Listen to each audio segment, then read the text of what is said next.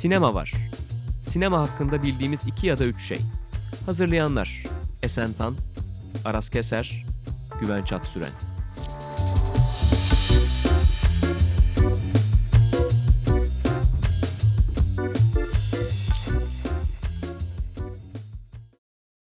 Herkese merhaba. Bu hafta Sokrates Podcast ve Film Lovers işbirliğiyle hazırlanan Sinemavar'ın yeni bölümünde konuğumuz yönetmen Emre Yeksan.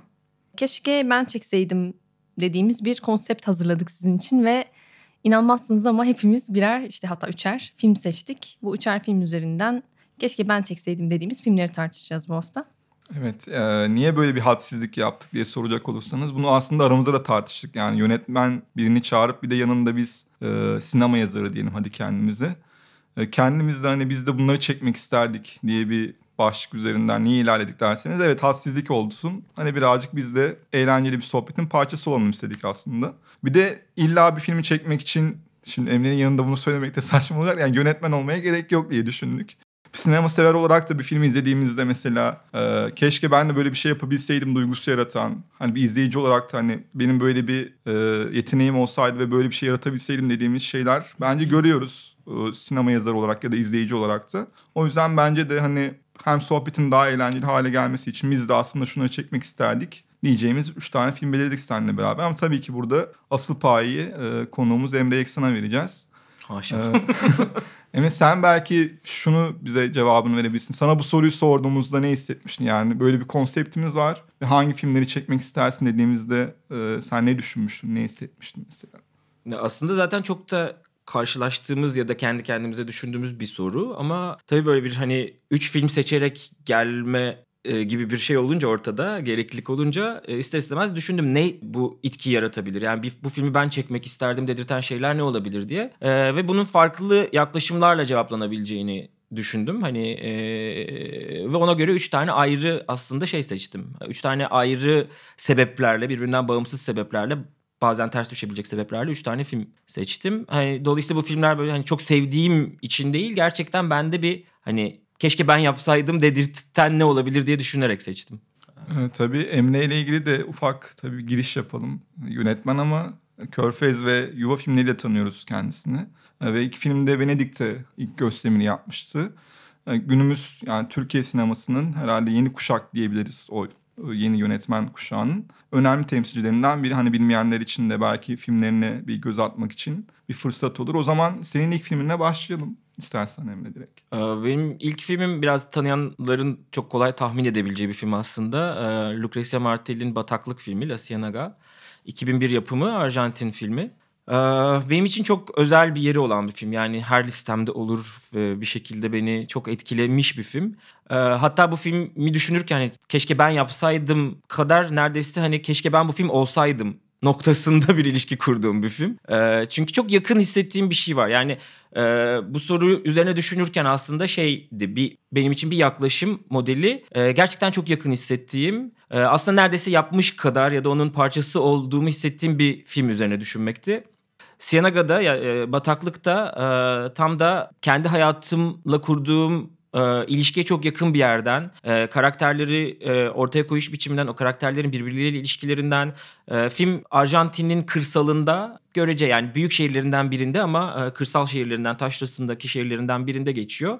Ve bir ailenin hikayesi, bir yaz boyunca bir insanların trafik içinde olduğu, birilerinin gelip birilerinin gittiği sürekli bir evde geçen. Hikayesi çok böyle belki hani kağıt üstünde kolay anlatılamayacak bir bir yazın hikayesi genel olarak. Ben de yani İzmirliyim ve böyle bir hani e, biraz belki hani memleketlerin yakınlığı gibi bir duygu da vardı filmde benim için. Ama e, karakterlere dair kurduğu birbirleriyle ilişkileniş biçimleri, karakterlerin dünyayla kurduğu ilişki beni gerçekten çok etkiledi.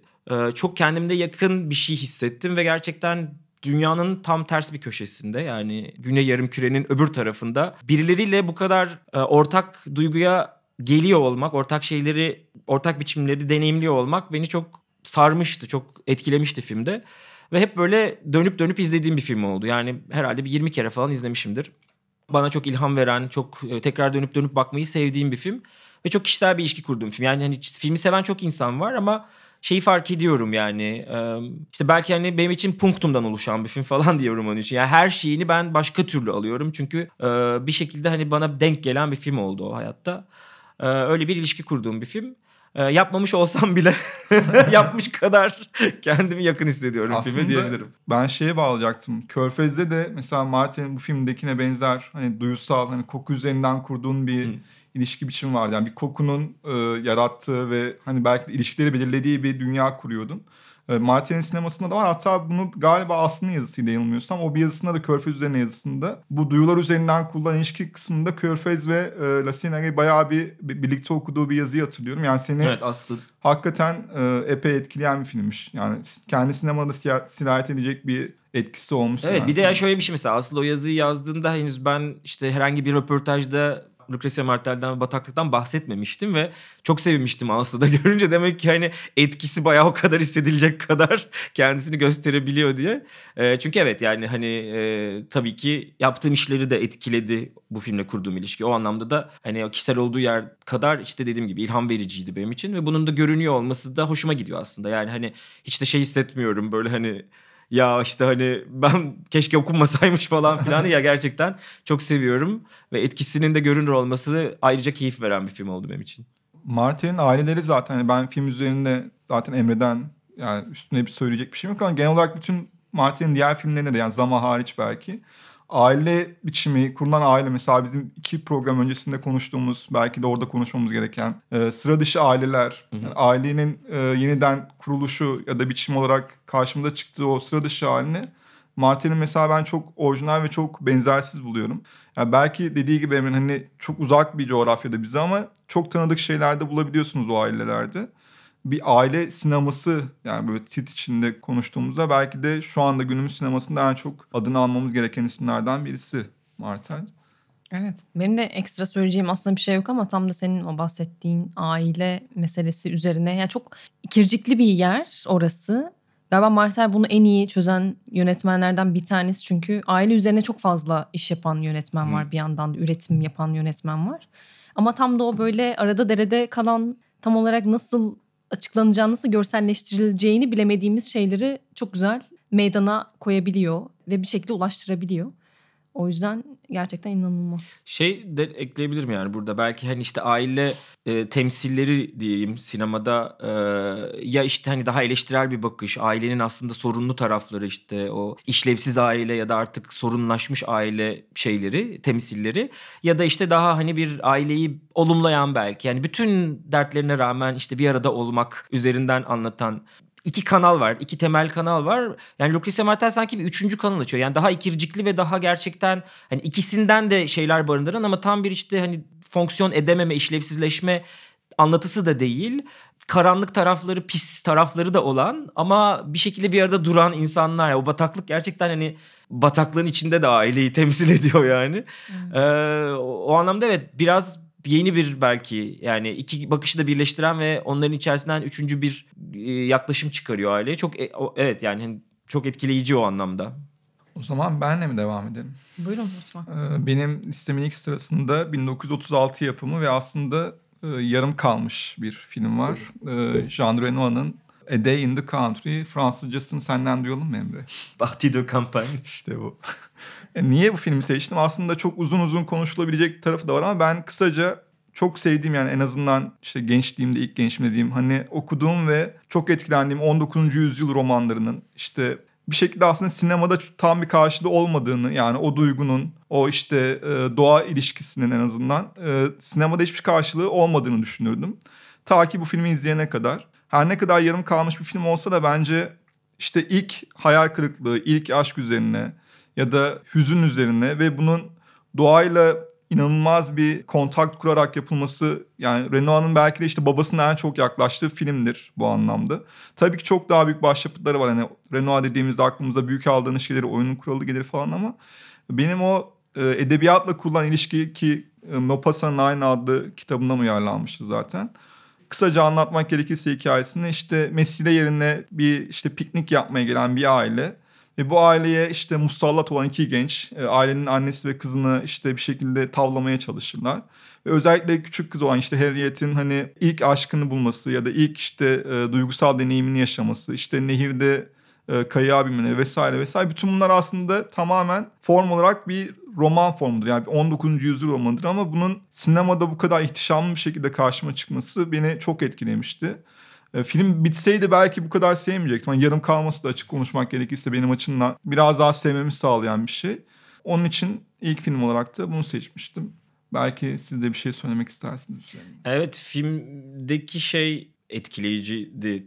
Babasıyla kurduğun ilişki de o anlamda. Yani hem Maupassant üzerinden o e, belki işte film 1930'larda çekiliyor ama e, duygusu 19. yüzyıla daha yakın bir e, bir iş. Aslında o empresyonist işte hani e, izlenimci resme çok yaklaşan e, ama onun tekniklerini kullanmayan yani işte ne bileyim hani bir fluya girmeye çalışmayan ya da onu birebir resmin görsel dilini sinemaya aktarmaya çalışarak değil onu belki hikaye üzerinde bir e, izlenimcilik denemesi üzerinden gidişi çok etkileyici gerçekten. Şey son dediğine ka- kesinlikle katılıyorum. Hani e, yarım kalmış işlerin tuhaf e, bir güzelliği var galiba. Yani bazen hani bitmemiş olması daha bile iyi olabilir. Evet. Çünkü o, o, o eksiklik iyi çalışabiliyorsa, o eksikliği gerçekten e, olumlu bir yerden izleyiciye doldurtabiliyorsa ve onu o boşluk, o etkiyi güçlendirebiliyorsa bu çok iyi bir şeye dönüşüyor. Dolayısıyla yani sen de çekiyor olsan bu filmi herhalde yarım bırakırdı diye düşünüyorum. Aynen. Yani o yarım kalmışlık aslında bir yani filmin kendisindeki o duyguyu da tamamlayan bir durum. Yani filmin içinde de aslında hatta kitabın içinde de bir yarım kalmış duygusu var. Filmin kaderinin de bu olması belki de o duyguyu tamamlayan, o boşluk duygusunu hani bir şekilde sende de bir izleyici olarak yaratan bir etki oluyor. O yüzden yani dediğin gibi babasına da çok yakın empresyonist bir sinema örneği ama benim açımdan hani ilk yarım kalmış, ilk 40 dakika olmuş dediğim bir film. Şey gerçekten. tabii savaş yüzünden Evet, yarım kalan evet. bir film değil mi? Yani o yönetmenin kendi gelecektim de uzatmamak için evet yani savaş çıktığı isteğiyle için yarım bıraktığı değil. aynen gidiyor. Sonra 1946'da tamamlanıyor. Sonrasında işte 46'dan itibaren gösterime giriyor. Ee, o zaman ben Maya Deren'le devam ediyorum. İşte bu. Arkadaşlar sizi kırmadım. Listemden Evet. çıkarmadım. Maya Deren'le devam ediyorum. Ama daha genel bir şey söyleyebilirim belki. Ben Meshes of the Afternoon'u seçmiştim e, film olarak. Çekmek isterdim diye ama galiba Maya Deren'in yaptığı her şeyi çekmek isterdim. İnanılmaz bir kadın çünkü. Gerçi yani Evet. sadece sinemacı değil her şeyden öte. Benim aklımda böyle Maya Deren dendiği zaman herhalde hani olmak istediğim kadın hatta çekmek istediğim film değil. Herhalde olmak istediğim kadın öyle bir şey. Her şey hakkında her şeyi yaratabilir. Böyle ultimate bir gücü var gibi neredeyse. İşte dansçı, koreograf, şair, e, ne bileyim her şeyi yapabilecek fotoğrafçı aynı zamanda. Eleştirmen, teori yazarı. Eleştirmen, teori yazarı yani yaz, çok iyi bir yazar. Yani her şey var kadında. O yüzden Maya Deren olmak isterdimin şeyi olarak, devamı olarak ve küçük bir ürünü olarak Meshes of the Afternoon'u çekseydim ne kadar iyi olurdu diyorum. İzlememiş olan varsa şöyle özetleyebilirim. Yani bir hikaye olarak özetleyemem. Herhangi bir filmi zaten ben bir hikaye olarak özetleyemiyorum genel olarak. Hikayeleştiremiyorum izlediğim şeyleri. Ee, Maya Deren'in filmlerinde bunu hiç yapamıyorum. Çünkü şöyle bir şey oluyor. İzlediğim her kare bir şekilde kendi rüyalarımla bir bağdaşlık kuruyor ve e, şeyin etkisinden çıkamıyorum. Galiba sinemanın en güzel tarafı o. O saniyenin bende yarattığı etki filmi aşıyor. Bence Maya Deren'in de neredeyse yapmaya çalıştığı şey kendisi de hatta üretirken galiba öyle bir şeyi amaçlıyor. Çok bilinç dışında başka yerlere gidiyor. O gördüğümüz imgeler bambaşka bir alan yaratıyor. Artık yani evet toparlanmış ve tutarlı bir seyir sunuyor kesinlikle her filminde. Ama işte ne bileyim o Meshes of the Afternoon'daki işte o mesela anahtarın düşme sahnesi bile bende çok böyle uzun uzun düşünmelere işte başka ne bileyim daydreaming dediğimiz böyle gündüz hayalleri kurmama falan neden olmuş bir film. Çok etkilenmiştim ilk izlediğimde. O yüzden de böyle dediğim gibi hikayeleştirebildiğim bir şey değil ama genel olarak e, zaten çok kısa bir film bu arada. Yani sadece şöyle bir nedir diye baktığınızda bile Bitiyor. yani. bitiyor o film. Evet başlıyor bitiyor. Gerçekten rüya gibi bir film. Bütün filmleri öyle zaten. Böyle başlayıp ne olduğunu anlamaya çalıştığınız anda zaten bir şey deneyimlemiş oluyorsunuz. Size bir şeyler sunulmuş oluyor. Bir çeşit imgeler sunulmuş oluyor. Sonrasında film bitiyor ve siz böyle elinizde bir düşünce bulutuyla, bir rüya bulutuyla kala kalıyorsunuz. Bence müthiş bir film. öyle benim seçtiğim film bu. Hiçbir şey de anlatmadım filmle ilgili. Belki siz bir şey Güzel söylemek övdün, istersiniz. Sen bir şey söylemek istersin. Ee, isterim ya çok bence de çok etkili ve etkileyici bir film. Bir daha hani izledim ee, gelmeden önce hani bir hatırlayayım diye Ee, ki çok yani ben de Deren'in hani küçük filmografisinde yaptığı her şeyi seviyorum yani. Şeyi fark ettim yani bu film işte 1943 Hı e, filmi ama hala çok etkisi çok güçlü bir şekilde bugün hala yeni olabilecek neredeyse. Yani evet tabii ki çok benzeri işler yapıldı. İşte ne bileyim hatta şey baktım birazcık e, referans verilen işte filmler, müzik klipleri bilmem neler falan tabii ki çok hani kanonik bir Evet. film şu anda ama filmin kendisini dönüp izlediğimizde bugün yapılsa şaşırmayacağımız neredeyse bir e, aktüelliğe sahip. Çünkü biraz zaman ötesi bir şeyi var, anlatısı var ve o bana şeyi hatırlattı tekrar izlediğimde filmi. Oh be dedirten bir tarafı oldu. Çünkü ben e, gerçekçilikten şikayet eden bir insan olarak hayatta ve gerçekçi sinemayla yani sevsem bile bir derdi, sevmeme rağmen derdi olan bir insan olduğum için bu rüyaya bu kadar açık olma, anlatıyı bu kadar esnetebilme, e, sinemayı e, bir gerçeğin temsili değil de yeniden bir gerçeklik yaratma biçimine dönüştürme, o gerçekliğin bütün dinamiklerini tekrar orada kurma çabası ve, ve bunu bu kadar rahat ve kasmadan ve bunu da hani gözümüze sokmadan, bunu böyle bizi kibirli bir noktadan izleyiciyle ilişki kurmadan gerçekten çok samimi ve istediği biçimde anlattığını hissettirerek yapan bir film.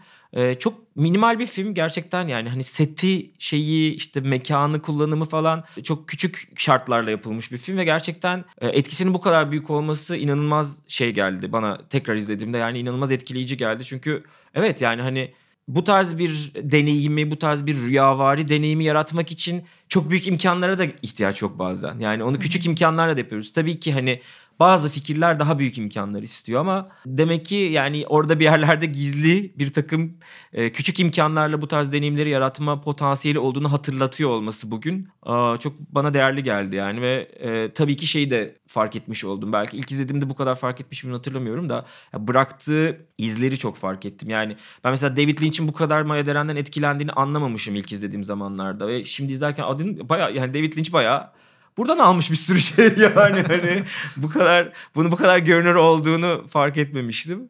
O anlamda da gerçekten çok etkileyici bir figür ve dediğin taraftan da yani hani şeyi de hissediyorsun. Ee, Deren'in böyle çok çok fazla şeyi bir arada barındıran bir e, kişi olduğunu hissediyorsun. Yani film sinema yapmasa başka türlü bu şeyi anlatırmış. Yani hani sinema onun için bir amaç değil bir araç gerçekten. Yani en kaba ve klasik biçimiyle ifade edersek. Yani sinema bir şeyi anlatmak için o an önündeki araç ama başka türlü dansta bir şey anlatıyor falan.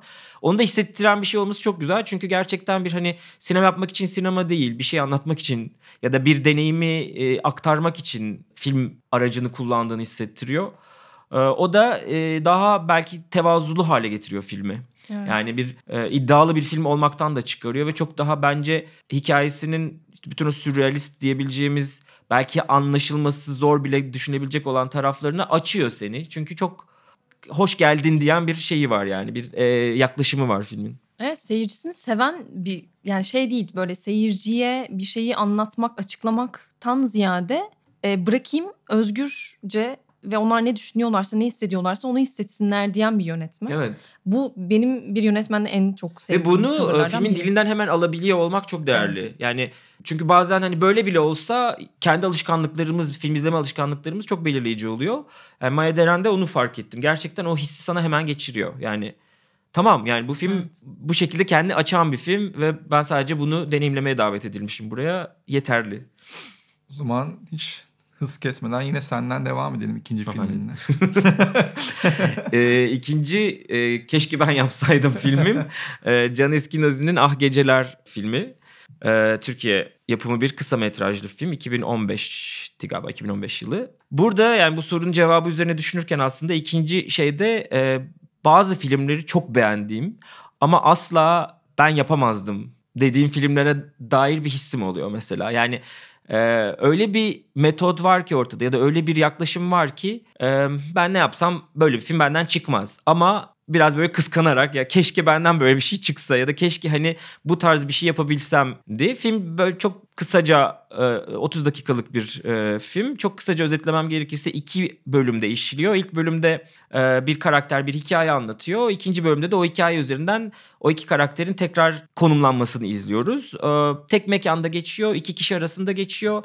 Çok kapalı devre işleyen bir film. Yani anlattığı hikayede ilk karakterin e, bir e, internet üzerinden tanışıp e, bir işte e, cinsel şey için e, buluşma için tanışıp bir e, başka bir karakterle yaşadığı deneyimi anlatıyor. Bunun bütün işte hani başından sonuna kadar olan süreci anlatıyor. E, Filmin benim için çok etkileyici tarafı ve yapamayacağımı düşündüğüm tarafı e, aslında önceden yazılmamış olduğunu zaten filmin izlerken hissettiren bir tarafı var. Belgesel değil. Yani belgesel diyemeyeceğimiz bir format. Çünkü belgeselde işte alıştığımız o bir kameranın bir gerçekliği izliyor oluşu değil buradaki duygu. Ee, Dolayısıyla kurmaca evrene daha yakınız.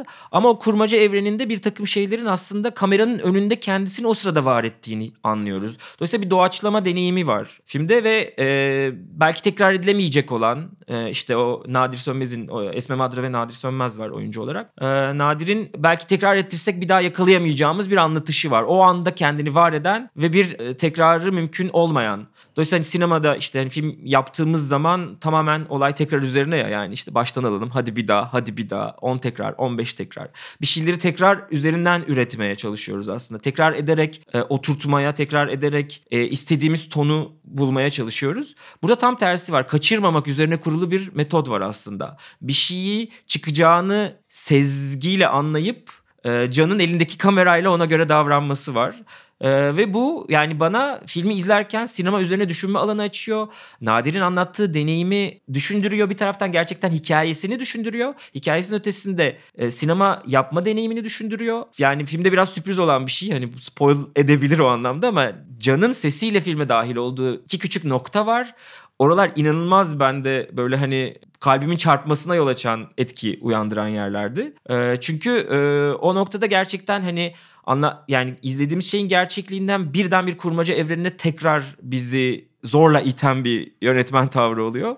Ee, bu, bu gezintiyi çok sevdim ben yani ve benim için çok zor çünkü bu tip spontanlıklarda kendimi hep biraz şey hissederim. E, beceriksiz hissederim diyeyim. Yani çok hadi kamerayı aldık bir şey çekiyoruz da hep korkarım ben. Hep oralarda bir ürkekliğim vardır. Ve hiçbir zaman cesaret edemeyeceğim. Hep keşke yapabilsem. Keşke işte böyle hani ne bileyim bir an olur mesela ve ah kaçırdım çünkü işte tabii ki o sırada ben kamerayı tutmuyordum ve tabii ki tutsam da zaten çekemeyecektim. O an o şekilde duygusu gelir.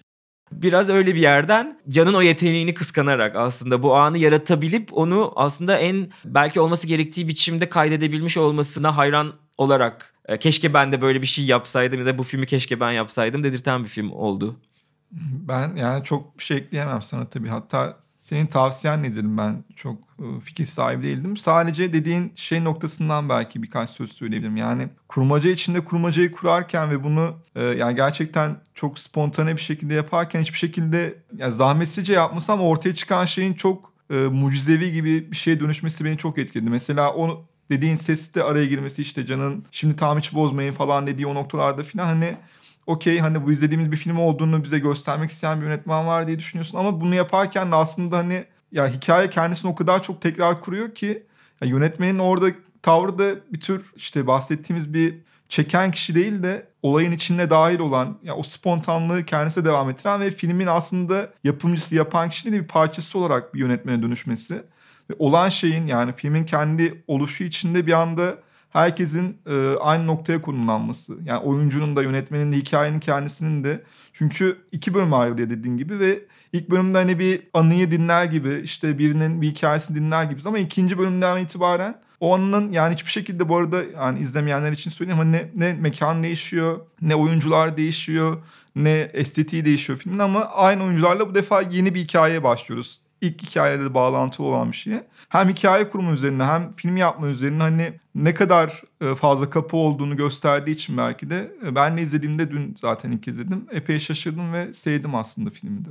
Bir de evet yani şu yani yine hani izlemeyenler için belki fazla bilgi olabilir ama işte o iki hikayede şöyle katmanlar da var. Yani sinema dışında işte ilk e, Nadir'in kendi deneyimini anlattığı daha belgesel diyebileceğimiz ama aslında belki bir doğaçlamaya yakın olan tarafta e, bir gay karşılaşması dinliyoruz. Dolayısıyla iki erkeğin cinsellik için buluşmasını dinliyoruz. İkinci kısımda bu olayı bir kadın ve bir erkek aslında oyun oynuyor.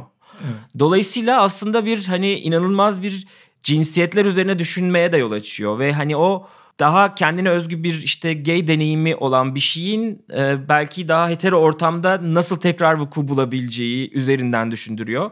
İlk anda gay olduğunu öğrendiğimiz bir e, oyuncunun ikinci tarafta e, bir hetero erkeği oynamasına dönüşüyor falan ve gerçekten oyunculuk üzerine hani kendinden e, ne kadar alıyorsun kendi hikayesini aslında kendi olmayan bir şey olarak oynuyor olması falan ve gerçekten böyle hani o filmin gerçeklikle sinemanın ya da kurmaca dediğimiz şeyin gerçeklikle kurduğu ilişki üzerine çok güzel düşündüren bir film olduğunu düşünüyorum. Gerçekten orada benim için böyle oh be hani bunu düşündürmeye müsait şeyler çünkü işte yine dediğim az önce hani gerçekçiliğin e, artık dayanıp tıkandığı yerlerde o gerçekçilikle oynayan yani kendi kurduğu sineması da gerçekçi diyebileceğimiz bir sinema çünkü kamera elde ve çok yani o an olduğuna inandığımız bir şey seyrediyoruz. Ama o gerçekçilikle kurduğu şey içerisinde evet kurmaca nedir ve gerçeklikle nasıl bir ilişki kurabiliri böyle katman katman açıyor film yani. O, o, o çok gerçekten etkileyici. İzlemeyenler için de Vimeo'da e, filmi bulabiliyorlar. Evet şu an gösterimde. e, şey ah geceler Vimeo diye aratırsanız karşınıza çıkar link. Ee, o zaman benim ikinci filmimi açıklıyorum falan. ben bir türlü o, 36 dahi şimdi 40'a geldik. Bir türlü 60-70 yıl öncesinden çıkamıyorum. Neyse. 1940 yapımı bir Howard Hawks filmi ki benim hem en sevdiğim filmler arasındadır hem en sevdiğim komedi filmleri arasındadır. Ee, His Girl Friday. Film e, bir de Cary Grant'ı çok severim en sevdiğim aktör. Yani her sevdiğim her şey bu filmde var ve aslında şöyle bir yerden belki yaklaşabiliriz. Bu filmi seçme nedenim tamamen ritmi aslında. Yani ben bir şey yaratabilsem bugün bile bu kadar hiç aksamadan, temposu hiç düşmeden, hiçbir diyaloğu böyle havada kalmadan bir film yaratmak isterdim. Ki bunu 1940 yılında yapmaları inanılmaz bir şey benim gözümde. Kısaca hikayesinden bahsetmek gerekirse bir gazetede çalışan ve onun yardımcısı olan işte gazetede çalışan arkadaşımız e, Cary Grant'ın canlandırdığı adam ve onun eski eşi. Araları bozuluyor ama ikisi de gazeteciler. Ve eski eşi işte yeni biriyle tanıştığından ve onunla evleneceğinden bahsedince de esas karakterimiz işte kıskançlık krizlerine giriyor ve bir taraftan e, korkunç işte filmde çok güzel de bir medya eleştirisi vardır. Bu evliliği bozmaya çalışıyor ve bunu yaparken de işte kendi gücünü, kendi işte iktidarını da kullanmaya çalışıyor. Ama işte benim hala en başta seçme sebebim olan şey o ritmi yakalaması. Bugün bile hani yani benim diyen bir yönetmenin e, yapamayacağı o e, bağlantıları kurması, o komedi dozunun hala bugün bile çok komik olması ve şu anda e, romantik komedi dediğimiz şeyin belki de temellerinden birisi olması, komedi filmleri dediğimiz şeyin yapı taşlarından biri olması ve Howard Hawks denen yani belki de o dönemde hiçbir şekilde kıymeti bilinmeyen bir yönetmenin aslında ne kadar büyük ve ne kadar önemli bir yönetmen olduğunu, o Hollywood sistemi içinde bile nasıl parladığını göstermesi açısından ve tabii ki e, Cary Grant'ın da ne kadar olağanüstü bir oyuncu olduğundan yani bütün bunların hepsini böyle bir paket halinde sunduğu için benim her denk geldiğinde ya da denk gelmesem de bir şekilde izlemeye çalışıp çok sevdiğim bir film yani. Aslında senin bu seç, filmi seçmenin nedenlerinden birini düşünüyordum. Ben filmi izlemedim. Çok da e, Ben de izlemedim. İkimiz de bilmiyoruz. Düşündüğüm ve böyle hep bir şekilde ertelediğim filmlerden bir tanesi. Çünkü büyük şey bir film. Hani önemli ve e, bir şekilde böyle odaklanıp izlemek istediğim bir film olduğu için öylesine geçiştirmek istemediğim bir filmdi. Ama hep böyle şey düşündüm sen konuşurken. Yani tam o olarak o dönemin şartları çerçevesinde aslında söylediğin şeyleri değerlendirme. Yani sen neden böyle bir film çekmek isterdin? Niye böyle bir filmin arkasında olmak isterdin? Çünkü bir yandan yani dediğin gibi hem oyuncusundan hem de yönetmenin o dönemde bulunduğu şartlar işte o yıldız sisteminin başladığı işte Amerikan sinemasına daha böyle baskın halde olduğu bir dönemden bahsediyoruz bir yandan. Bir yandan da e, yönetmenin sipariş üzerine film yaptığı bir dönem filan. Yani ve tüm o sistemin içinde bu Amerikan klasik sinemasının aslında böyle yönetmenlerinin bir şekilde kendilerini sıyırıp sipariş olarak yaptıkları filmlerde kendi imzalarını asabilmek için kullandığı yollar, yöntemler çok şey oluyor. Yıllar sonra baktıktan sonra çok şaşırtıyor insanı gerçekten. Yani o dönemin Evet. tüm yönetmenler için neredeyse söylenebilir. İnanılmaz şeyler yapıyorlar. Yani senin bahsettiğin işte ritim sağlamak başka bir şey. Bir yandan da sonradan anlıyorsun ki aslında yönetmen kendi yapısını, dilini oluşturuyor. Tamamıyla şey bir dil içerisinde, e, stüdyo sistemi içerisinde. Kendisi böyle bir şey yaratmaya çalışıyor ve yapabiliyor bunu. Bunu görüp insanın hayran kalmaması neredeyse mümkün değil. Ve bunu yaparken aslında şunu da oluyor. Yani birazcık değindim ama ya filmin içinde hani medyanın o anda ne olduğu ve gelecekte neye dönüşebileceği üzerine bir tür kehanet de var ve e, bunu yani bugün izlediğinizde çok anlamlı gelen ve o anda o stüdyo sisteminde acaba nasıl yapmışlar diye düşünmemizi sağlayan yani o eleştiri dozu çok yüksek bir şey var yani medyaya dair. Onu nasıl yapmışlar mesela o sistem içinde ona hala şaşırıyorum mesela filmi izlediğimde. O halde ben ikinci filmimle devam ediyorum. Müthiş yönetmen. Kalbimin sahibi. e, yüreğimin en böyle altın Tahtında. köşesinde tahtında oturan. Çok geç tanıştığım maalesef. E, Shaminyan'ın I Don't Wanna Sleep Alone filmini Hmm. ben seçtim. E, aslında çok fazla Muhteşem başka film. filmi var. başka filmleri var benim çekmeyi çok isteyebileceğim ama o filmin önemli bir yeri var bende. İlk izlediğim filmi. Ve izlediğimde bayağı böyle aa nasıl? İlk, ilk tek başıma izlediğim film bu arada. Daha önce başka bir filmi izlemiştim ama başka insanlar vardı yanımda. Ve açıkçası böyle bir yani sadece çok şahane bir sinema olduğunu düşünmüştüm yaptığı şeyin. Ama çok etkilendim I Don't Wanna Sleep Alone'da. Bambaşka bir yeri var benim için. Ee, şöyle hikayesini gene anlatabilir miyim bilmiyorum. Çünkü Shaminyan da birazcık anlatının dışına taşan bir yönetmen. Bana kalırsa yaptığı şey şu. e, hepimizin başından çeşitli olaylar geçiyor, hikayeler yaşıyoruz. Zaten hayatımız bir hikaye olabilir. Biz bunu anlatabiliriz. Ama Shaminyan daha çok o anlatılamayacak, arada derede kalan şeylerle ilgileniyor gibi geliyor bana. E, o yüzden çok sevdiğim bir yönetmen. E, I Don't Wanna Sleep Alone'da da aslında bir hikaye var. İşte hatta iki tane hikaye var. Birbirine paralel giden iki tane hikaye var. İkisi de bir adamın hikayesi gibi. Yani iki ayrı adam gibi ama aslında onları da aynı oyuncu oynuyor falan gibi böyle karmaşık bir durum var. Fakat şöyle bir şey var. Nasıl anlatabilirim? Bence başaramayacak. İki tane iki tane hikaye var birbirine paralel giden. Bir aşk hikayesiyle bir aile hikayesi gibi aslında birbirine paralel giden şey. Aşk hikayesi böyle benim gözlerimi dolduran ve işte oradaki tüm bastırılmış işte tutkulu, arzu dolu ve bir yandan da çaresizce sevmekle ilgili bir aşk hikayesi. Bir diğeri de işte gene bir aile hikayesi ama çok da çerçevesi net çizilmiş bir aile hikayesi. İşte felçli bir çocuk var ve onun annesi ona bakıyor falan filan gibi böyle enteresan bir paralellikte giden bir kurgu. En sonunda filmin yani her şey toparlanıyor ediyor. İşte biz ne izledik falan diye kendimize sorarken en sonunda her şey tüm taşlar yerine oturuyor ve dediğim gibi aslında bir anlatı sunmaktan ziyade bir insanın hikayesini anlatmaktan, kahramanın yolculuğu gibi böyle dümdüz bir lineer hikaye anlatmaktan ziyade aslında hislerle, duygularla dolu bir evren sunmuş oluyor yönetmen. O yüzden ben Şaminyan'ın bu filmini çekmiş olmayı çok isterdim. Sen bir şeyler söylemek ister misin? Ay çok, sevdiğim yani yönetmenlerden Şaminyan. Ee, özellikle ya bu film içinde şey diyebilirim. Az önce Maya Deren'le hani rüya gibi bir deneyim diye konuşmuştuk ya.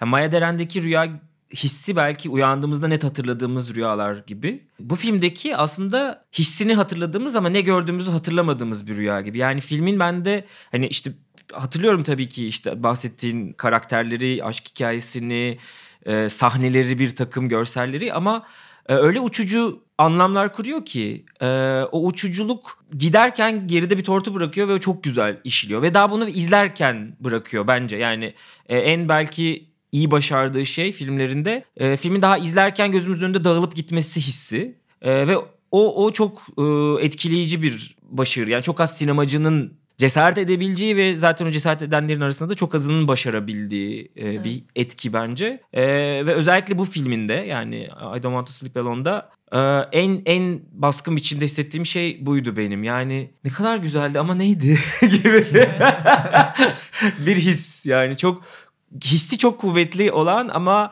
somut olarak böyle tam e, eline alıp tutamadın. O yüzden mesela anlatmak gerçekten çok zor yine. Evet. Orada öyle bir şey var, zorluğu var Ya filmlerin. Ben izleyeli çok oldu mesela hani tekrar üstünden de geçmedim bu program için ama şu anda siz konuşurken sadece aklımda şey görüntüsü var. İşte bir kadın, iki erkek bir yataktalar ve uyumaya çalışıyorlar. Böyle bir izbe bir yerdeler.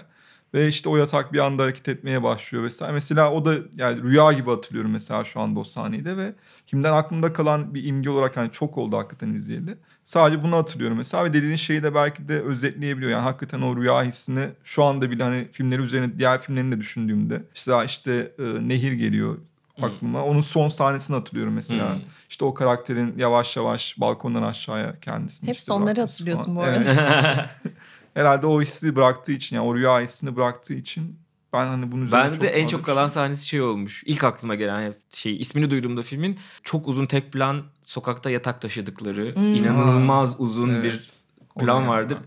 Yani hiçbir şey yani sadece yat, yata, sokakta yatak taşıyan 3 kişi miydi 2 kişi miydi? Ama o kadar yani o yatak taşıma anı o kadar etkileyicidir ki yani sırf yatak taşımayı bile o kadar uzun izleyebilirsin yani. Ya o rüya diyoruz yani rüya deyince aklımıza hep böyle çok fantastik evrenler gelebiliyor. Bazen hani işte Maya Deren'den az önce Hı hı. bahsederken öyle demiştik. Hani aslında çok küçük bir prodüksiyonla çok güzel bir fantastik evren yaratabiliriz. Şamilya'nın yaptığı bir de normal şartlarda sefalet olarak göreceğimiz böyle çok da kafamızı çevirip de bakmak istemeyeceğimiz bir görselliği inanılmaz fantastik bir şeyle birleştirebilme yeteneği yani o işte ne bileyim tavanından su akan berbat işte plastik leğenlerle dolu bir yeri gerçekten fantastik bir evren olarak sunabilmesi ve hani oradaki estetiği yakalayabilmesi falan müthiş bir adam. O zaman Emre Evet. senle devam edelim. Üçüncü filminle. Ee, benim üçüncü filmim Joker. Çünkü bu soru üzerine düşündüğümde hani neyi keşke ben çekseydim sorusu. Buna bir üçüncü yaklaşımda e, aslında çıkış noktasını ya da hikayesini ya da malzemesini diyeceğim şeyi çok sevip e, filmden tatmin olmadığım hatta hayal kırıklığına uğradığım ya da e, sinirimi bozan şeylerde bu hissi yaşıyorum. Yani keşke hani ben ya da başkası ama hani keşke bu olmasaydı dediğim bir film oldu. Ben hani Batman evreninde benim için hala yani Tim Burton en güçlü olarak durur. Ee, Çünkü ben groteskini ve birazcık yapaylığını Batman karakterlerinin kurulumunu seviyorum.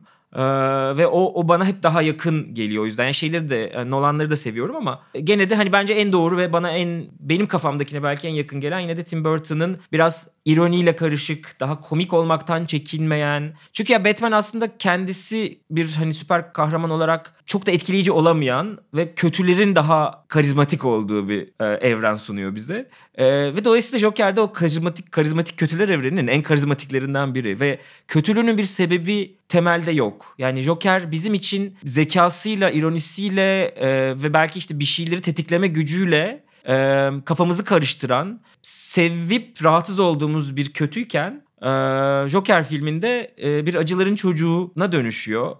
E, bir travmalar üstüne travma yaşayarak e, hayata isyan eden ve neye isyan ettiğinin kendi bile çok farkında olmadığı için bunu da saçma sapan biçimde dışa vuran e, bir karaktere dönüşüyor ve yani benim kafamdaki Jack Nicholson'la ve Heath Ledger'la ikisinin toplamıyla birleşen o güzel bir kötü karakter yaklaşımını berbat ettiği için çok kızgınım filme. Çünkü Joker bu değil benim için ve ben buradan keşke ben çekseydim ya da keşke başka biri çekseydi diyorum. Ünlü yönetmenden olay sözler diye şey yapıyor. Yarın işte sabah gazetesinde manşet var. E, daha da iyisi IndieWire'da ve ben çok düşük olur. yerden başlattım pardon. Çok katılmıyorum açıkçası bu konuda Emre'ye. Çünkü ben filmi sev, seven taraftayım. Bahsettiğin şeyi anlıyorum tabii ki. Yani Tim Burton'un kurduğu dünya hani biraz daha çizgi romana da yakın olan dünyaydı. Hani e, birazcık daha yani Joker'in e, çizgi roman estetiğine yakın olduğu bir dünyaydı. Ama ben çizgi roman estetiğine hiçbir zaman ısınamayan bir insan olduğum için hani o dünyanın sinemaya yansıdığı örneklerin büyük bir kısmının da sinemayı mahvettiğini düşündüğüm için sinemada yaratılmış yani sinema için yeniden tasarlanmış bir Joker benim çok hoşuma gitti açıkçası. Bunu dayandırdı yani sahip olduğu o şiddet duygusunu, o acısını dayandırdığı noktalarla benim de bir problemim var. Yani çok inandırıcı ya da ikna olduğum şeyler değil onlar. Ama yeniden bir görsel dünya kurması ve bu karakteri sinema için baştan tasarlamaları ve ben filmin görsel olarak da yani anlatı yapısını bir kenara bıraktım. Görsel olarak çok çok iyi bir film olduğunu düşünüyorum belki de hani bir imkan olarak hani çizgi roman uyarlamalarının ya da süper kahraman filmlerinin bir imkan olarak yeniden yani düşün özellikle Marvel filmlerinin hani belki de bu yola girebilecekleri bir alan açtığını düşündüğüm için de çok sevdim filmi. Ya eğer olacaksa illa çizgi romandan bir karakter sinemaya alınacaksa en azından sinemadan da bir şeyler katılsın. Hani o karakter yeniden kurulsun istiyorum ben zaten ve Joker bunların hepsini yaptığı için benim çok sevdiğim ve desteklediğim bir film oldu yani bu açıdan. Ama diğer taraftan tabii katılıyorum yani karakterin kuruluşu ya da onun acılarının ya da işte şiddetinin ne kadar meşru olduğu çok uzun bir tartışma konusu. Evet. Ama şimdilik bu kadar söyleyebilirim herhalde filmle ilgili. Evet. Ben de filmin aslında daha izlemeden Batman'e karşı Joker'in kocaman bir işte filmin e, ana karakteri olarak çıkmasına çok sevinmiştim. E, ve bir işte hani kaosun, işte anarşinin göstergesi neredeyse vücut bulmuş hali olarak hani onun bir filmi var artık. Hani Batman'in hikayesini değil artık Joker'in hikayesini izleyebileceğiz falan diye ama aynı şekilde yani aslında Emre'nin dediği gibi e, şeyde çok büyük bir hayal kırıklığına uğradım. Niye biz bu insanın kişisel travmaları annesiyle ilgili işte bir mother issue Hmm. e, meselesini e, tüm bu toplumsal işte isyan meselesine paralel bir şey olarak kurguluyoruz. İnanılmaz bir sınıf meselesi var ortada mesela. Ama, Ama yok, bunun yok. açıklamasını e, şeye neredeyse dayandırıyor. İşte Joker deli çünkü o yüzden yani aslında yaptığı hiçbir şeyin rasyonel bir açıklaması e, yokmuş gibi yapıyor ama aslında son derece rasyonel sebepleri var bu insanın böyle bir isyanda bulunmasının işte yoldan çıkmasının gayet mantıklı sebepleri var. Ama sanki öyle bir şey yokmuş gibi yapıyor film. İşte bunları yapıyor çünkü kendisinin bir takım kişisel sorunları var falan diye. E, şeyi alan tanımıyor neredeyse.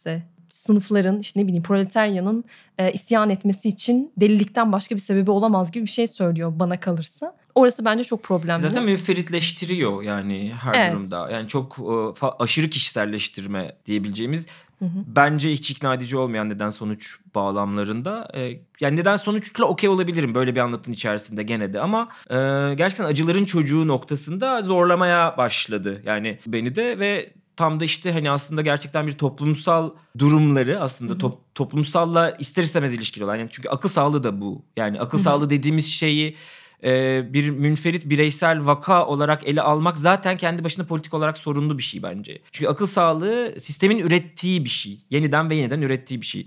Akıl sağlığını kontrol etmek için kullanılan ilaçlar sistemin kullandığı araçlar ne olursa olsun. Yani e, bunların hani reddedelim anlamında söylemiyorum. Bunların tabii ki olumlu karşılıkları var. Bunlar hayatta bir takım şeyleri insanların hayatta tutunmasını da sağlıyor e, bireysel deneyimlerde. Ama hani bunun akıl sağlığı dediğimiz şeyi tamamen böyle bir kişisel ve hani toplumdan bağımsız kura, kurmak e, politik olarak sorunlu ama ben yani gerçekten hani filmi yani ben yapaydım ya da başkası yapaydı noktasında bir hani fikir üremesinin esas sebebi gerçekten Joker konusunda kafamdaki bir şeyi yıkması o yani Evet. kafamdaki Joker'i bozması oldu. Yani ben e, şu anda geri dönüp baktığımda Jack Nicholson'ı aynı Jack Nicholson olarak izleyemeyecek olmama sinirleniyorum sadece. Yoksa diğer tarafları gerçekten çok açılan yani filmle ilgili çok fazla şey söyleyebilir. Bir yandan hani filmi çok kendim sevmemiş olsam da e, şu anda gerçekten tartışma yaratmasını çok değerli de buluyorum. Çünkü gerçekten hani açtığı reaksiyonlarla işte Amerika'daki yazılarda da yani film çok çarpışma yarattı e, farklı bakış açı- açıları arasında. İlk anda ben bunu böyle hissetmedim. Çünkü film çok hani toptan e, yükseltilecek ve bu aslında tehlikeli bir şey olarak görmüştüm. Film karşı cephesine de geçen insanların fazlalaşmasıyla birlikte bende ha evet o zaman şu an iyi bir şey bu filmin olmuş olması Evet. duygusunu da uyandırdı. Çünkü gerçekten çok değerli bir tartışmayı da tetikliyor. Ee, o anlamda da hani yapılmış olmasına itirazım yok yine. Evet evet ben de kesinlikle o konuda çok çok yani iyi ki böyle bir şey yapıldı ve hani Evet. şu anda konuşuluyor üzerine tartışılıyor. Güzel Hatta tartışmalar olaylar açtı oluyor gerçekten falan. film yani hani Evet. Yani biz de burada konuşsak aslında Cem'in bizi kovacağı Gider yani. saate kadar konuşuruz. Zaten Benim- galiba yüzü ısıldı.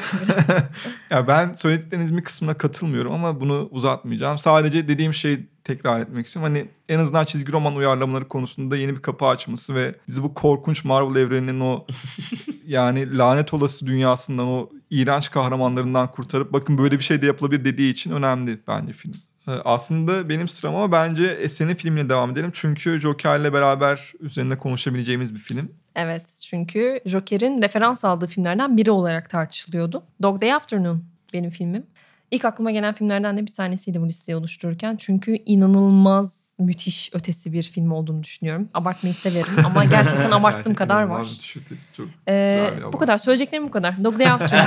Bunu çekmeyi çok isterdim. İzlemediyseniz İzleyin, zaten izlediyseniz seviyorsunuzdur diye İzlemişsinizdir. İzlemediyseniz mutlaka şu anda her şey yani bu filmlerin hepsi çok değerli, çok kıymetli tabii ama bence Dog Day Afternoon inanılmaz bir film.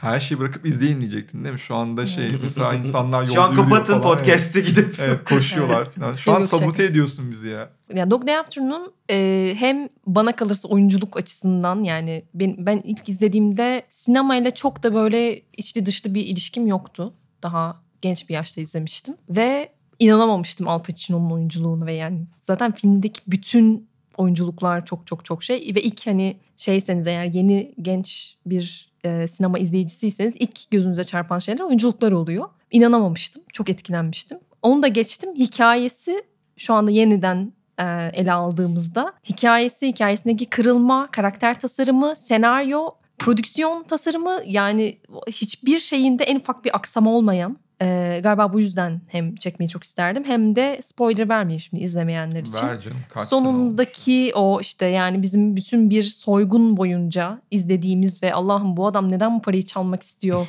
neden almak istiyor diye sorduğumuz sorunun sonunda verdiği cevap gene bende I Don't Wanna Sleep Alone'daki kalp kırıklığı ve e, hüzün ve işte bir damla gözyaşıyla geri dönmüş olduğu için çok büyük bir film. Çok güzel bir film. O yüzden onu çekmeyi çok isterdim. Bir yandan da çok küçük bir film aslında. Bir yandan da Evet, çok Çünkü küçük bir film. Bu da hani hem Maya Deren hem işte Ah Evet. Geceler için söylediğimiz şeyi çok taşıyor. Bir tek mekanda bir soygun baştan sona bir soygunun içi içinde geçen, soygun anının içinde geçen ve soyguncu karakter üzerinden geçen bir film. Benim de çok küçük yaşlarda izlediğim, e, televizyonda herhalde yani izlemiştim diye ta- Aa, tahmin şans. ediyorum. Evet yani tabii işte 80'ler 90'lar böyle filmleri izleyebildiğimiz televizyonda belki Ben de Bugüne göre televizyonda po- izledim bu pozitif olan. CNBC'de çıktı izledik. evet. e, Asya Misiye vardı eskiden doğru diyorsunuz evet. Çok e, bende de yani gücü çok o, o zamanda hissettiğim ve e, kalan filmlerden e, biri ben belki bir şey ekleyebilirim. Hani e, bu filmle ilişkili gerçek bir hikaye anlatıyor. Yani gerçek bir olaydan e, esinlenerek bir hikaye anlatıyor. Hatta onu birebir e, aslında kurarak anlatıyor. Dolayısıyla o hikayenin o soygun anının kayıtları üzerinden çalışılarak üretilmiş bir film. Ama tabii ki bunun bir yorumu yani e, ne olursa olsun bir kurmaca. Ben üniversitedeyken bir hocamızın gösterdiği bu film üzerine yapılmış e, The Third Memory diye e, bir işten de çok etkilendim. O da bu soygunu gerçekleştiren gerçek karakterin yıllar sonra e, bir yönetmenle o soygunu tekrar oynamaya çalışmasını anlatıyordu ve biz orada şeyi görüyorduk. E, bu karakterin, bu adamın, gerçek soyguncunun e, kendi yaptığı banka soygunda değil Al Pacino'nun filmde yaptığı şeyleri yaptığını. Dolayısıyla aslında kendi hafızasını bir filmin gücüyle tekrar kurduğu ve hani sinemanın hafızasının insanın kendi belleğinden bile daha etkili olduğu, daha baskın olduğu, kendi yaşadığı gerçekliği bile sinema üzerinden tekrar kurduğu üzerine bir e, film. E, The Third Memory diye Pierre Huyg'un filmi. O beni filme dair bir daha yani bir katman daha etkilemişti aslında ve hani dönüp baktığımda gerçekten hani filmin gücünün aslında nereden tekrar bir hafızayı bile bozabileceği, insanın kendi yaşadığına dair hafızayı bile bozabileceği fikriyle daha da etkileyici hale gelmişti. Biz tabii o filmi hiçbir şekilde izleyemeyeceğiz. Çünkü sen sanırım okulda izlemiştin değil mi? Evet yani e, ulaşılabilir bir film ama biraz sanır daha şey gibi galiba e, işte hani sergi salonları Hmm. e, video Müzelerde, art sanat e, tarzı bir işti. Dolayısıyla biz okulda hani izlemiştik ama e, bulunabiliyor olabilir bilmiyorum. Belki DVD formatında çıkmıştır zamanında. Aramaya inanın ve araştırın arkadaşlar. Öyle her şeyi önünüze beklemeyin. Bu arada gerçekten gerçek şunu- hikaye çok e, ilginç bir yani şey değil sadece filmin anlatısı hikayesi falan çok güzel iyi çok güzel dedik ama gerçekten yaşanan olayın çok ilginç olması zaten o yüzden filmi çekiliyor en nihayetinde. Çok yani bambaşka bir şey var. Bu arada Joker'le bağlantılıydık ama tabii ki bağlamadık hiçbir şey fark gibi. O, o yüzden ben son filmimle izninizle bitiriyorum. The Revolutionary Road'dan bahsedeceğim. Ee, Sam Mendes'in 2008 yapımı filmi ki yakın zamanda bir kere daha izledim. Aslında şöyle bir şey benim için şöyle bir etkisi var. Ben Richard Yate'i çok seviyorum yani filmin uyarlandığı kitabın yazarını. Ee, ve filmden önce kitabı keşfetmiştim aslında. Yani filmi duymuştum ama çok ilgimi çeken bir film değildi hani dışarıdan duyduğum kadarıyla. Önce kitabı okudum. Sonra filmine daha da ön yargılı oldum. Çünkü ya öyle kitaptan iyi bir film ya çıksa bile hani çok iyi bir şey olmaz falan diye düşündükten sonra izledim ve ya o kadar ön yargıya rağmen inanılmaz sevip etkilendiğim bir film oldu. Bu filmi özelinde de hani senaryosundan aslında yani çok çok iyi yazılmış bir senaryosu. Hani hani niye çekmek isterdimin cevabı aslında bu film özelinde. Yani böyle bir şey yazabilmek isterdim en azından yani ya da böyle yazılmış bir şeyi sinemaya bu kadar kusursuz bir şekilde uyarlamak isterdim diye seçtim. Çok kısaca hikayesi 50'lerde geçiyor ve yavaş yavaş o Amerikan kapitalizminin hani konformist yaşamı böyle pohpohladığı, insanları hani buna yönlendirdiği bir çağda geçiyor ve bir çiftimiz var Frank ve April. Onlar da hani bu konformist hayatı istiyorlar. Hani banyolardan kurtulup biraz daha büyük şehirde yaşamak. Hatta filmin bir yerinde Paris'e taşınmak gibi arzular oluyor ama bu bütün arzular bir şekilde gerçekleşmiyor ve sonunda bizi büyük bir hüzün yani. Yates okurlarını çok iyi tanıdı ve sinemada da çok güzel biçim haline gelmiş. Yani inanılmaz bir şey başarmış bence. Yani o hüznü kitaptan alıp filme o kadar iyi taşımasına çok şaşırmıştım. Bir hayal kırıklığıyla, bir hüzünle biten ve e, bir şekilde kurulan bir hayalin gerçekleşmemesi, yıkımla sonuçlanması üzerine. Hem dönemin e, konformist düzenini de çok iyi eleştiren. Kitapta o eleştiri biraz daha nettir. Hem de yani bence çok DiCaprio'yu seven bir insan değildim ama hem o hem de Kate Winslet bence inanılmaz oynamışlardı. O yüzden de bugün son film olarak onu seçtim. Şey e, yani benim de çok sevdiğim filmlerden biri ve sanki Amerika'da yapılmış olması mucize olan filmlerden biri. Çünkü hani hele ki bu tip büyük oyuncularla böyle bir hani prodüksiyonla bu kadar şey anlamında risk alan, duygusal anlamda risk alan, e, izleyiciyi memnun etmesi çok zor olan, hele ki Amerikan izleyicisinin mutlu etme ihtimali pek olmayan bir film. Hiç olmayan. E, o yüzden beni bayağı şaşırtmıştı. Sen Mendes İngiliz miydi? Aa, evet evet İngiliz. E, muhtemelen yani bir etkisi vardır. Yani çünkü Amerika'ya bir bakış ama dışarıdan bir bakıştı. Ee, Evet, o American Beauty'de de yapmıştı zaten. Evet. benziyor. Ee, ve beni çok etkilemişti o çünkü gerçekten bence hani Amerika az önce dedik ya Amerika kendini eleştirmeyi sever ama o hep bir yüzeyseldir ve o hep aslında bir bir şeyleri gizlemek üzerine bir e, başkalarından önce ben eleştireyim ki gerçek eleştiri yapılamasın eleştirelliğidir. Ee, burada e, çok derine inen bir eleştiri vardı aslında Amerikan toplumuna dair ve Amerika'nın 1950'lerde 40'larda yarattığı bu belki bugüne kadar etkileri süren işte hani e, tüketici e, üzerinden işte bir takım arzu nesneleri üreten toplum yapısına 70'lerde falan hani üzerine konuşulmuş hala da etkisi olan toplum yapısına dair çok derinlerde ve insanı böyle içeriden tutan sarsan bir etkisi vardı filmin. Ee, o beni gerçekten şaşırtmıştı ve çok sev, çok yani çok sevdiğim filmlerden benim de. Evet. Ya illa hani o döneme hakim olmamız ya da hani kitabı bilmemiz de gerekmiyor. Ben belki kitaptan girdim ama hani dünyada var olan ve hani bir şeyler arzulayan iki insanın e, hayaller kuran ve birbirine hani aşık olarak evlenen dışarıdan bakınca hani zaten diğer Sam Mendes filmlerinde de o vardır yani dışarıdan bakınca aile güzel gözüküyor. Mesela American Beauty'de de vardır ama içeride inanılmaz kareler falan yani bir sürü şey yaşanıyordur. Yani zaten film görüntü yönetmeninden işte Roger Deakins galiba görüntü yönetmeni de. O hayal kırıklığı yani herkesin başına gelebilecek arzuladığın bir şeyin olmaması, istediğin hayatı yaşayamamak ve bunun kişilerde yarattığı yıkım üzerine e, çok incelikli yazılmış ve çok yani inanılmaz bir şekilde tasarlanmış bir film. O yüzden hala denk geldiğimde falan mesela geçen gün Netflix'te dolaşırken saçma bir dizi izleyeyim derken karşıma çıktı ve bir daha izledim. Böyle senede bir kere izlemeye karar verdim zaten. Her izlediğimde de yeniden seviyorum. Filmle ilgili söyleyebileceğim şey çok kısıtlı. Çünkü çok az hatırlıyorum filmi. Ama kitabı daha yeni okudum. Aşırı etkileyici. Yani filmle ilgili çok yorum yapmadan direkt kitabı övüp e, kapatabilirim. Mutlaka okuyun. Zaten inanılmaz bir yazar. Evet Yates evet diğer yani. kitaplarını da okusunlar falan diye ben şey Evet, evet. yapıyorum. Yani sadece şey değil. Bu kadar iyi bir edebiyat uyarlaması olduğu için kitabına da bakmak lazım falan gibi değil. Yani zaten edebiyatta da oldukça önemli bir isim. O zaman bu hafta çok güzel 9 tane filmi tartıştık. Araya başka filmleri de koyduk. Size tavsiye etmiş gibi olduk. O halde sevgili Emre Yaksan'a teşekkür ediyoruz. Ben teşekkür Bizimle, ederim. e, şahane filmlerini paylaştığı için. E, ve kapatıyoruz bu hafta. Önümüzdeki hafta tekrar kaldığımız yerden devam etmek üzere. Hoşçakalın.